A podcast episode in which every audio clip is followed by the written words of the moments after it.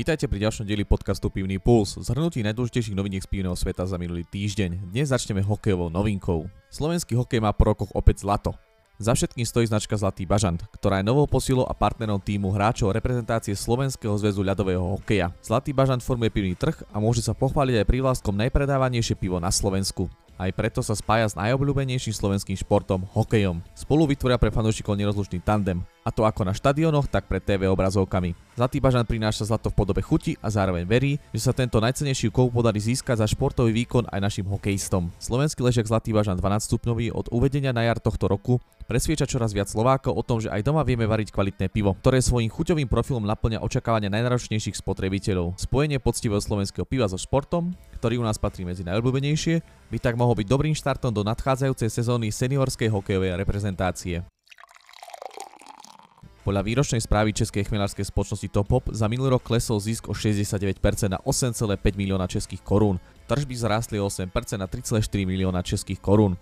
Cerské spoločnosti skupiny Top Hop obrávajú viac než 3600 hektárov poľnohospodárskej pôdy, z čoho takmer 550 hektárov tvoria chmelnice. Všetky sú v žateckej chmelárskej oblasti. Podľa spoločnosti obchod komplikuje mimo iného neochota odberateľov akceptovať bezprecedentný nárast výrobných a spracovateľských nákladov. Firmy podľa nej nemajú šancu preniesť aspoň čas nákladov na pivovary, ktoré zároveň vo svojich vyjadreniach veľmi často odvodňujú zdraženie piva rastom cien surovín predovšetkým chmelu. Spoločnosť uviedla, že do polovice minulého roku predávala produkciu z rekordného zberu z roku 2021, kedy úroda dosiahla 8300 tón.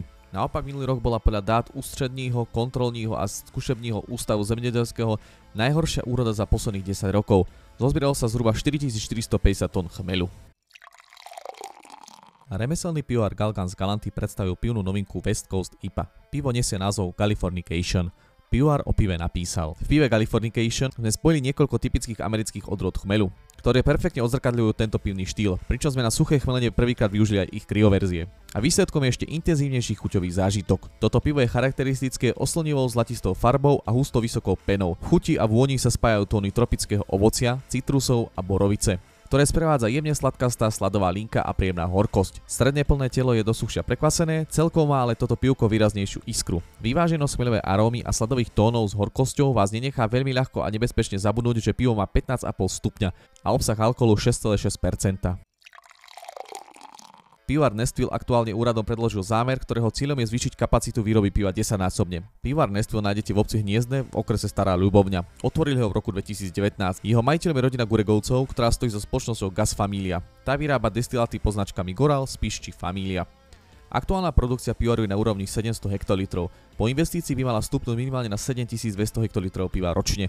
Vladislav Gurega pre denník N uviedol, že výška investície dosiahne 2 milióny eur.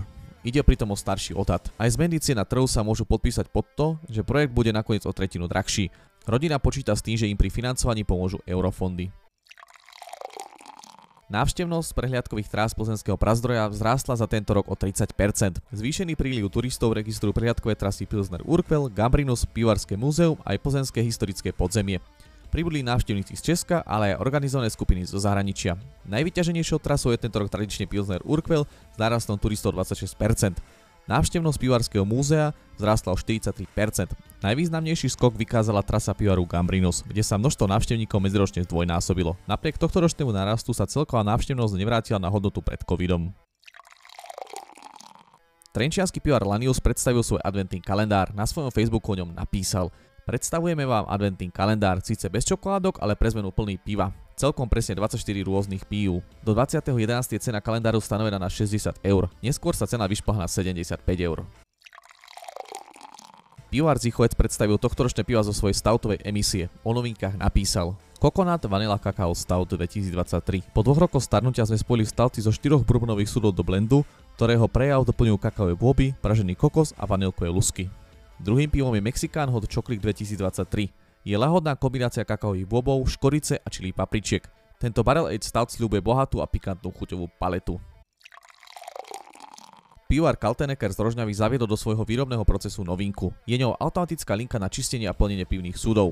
Pivovar sa pre investíciu rozhodol z dôvodu zefektívnenia výroby. Vďaka každoročnému stúpajúcemu predaju piva a časovej úspore pri čistení a plnení súdov. Nová linka vie naplniť 45 súdov za hodinu.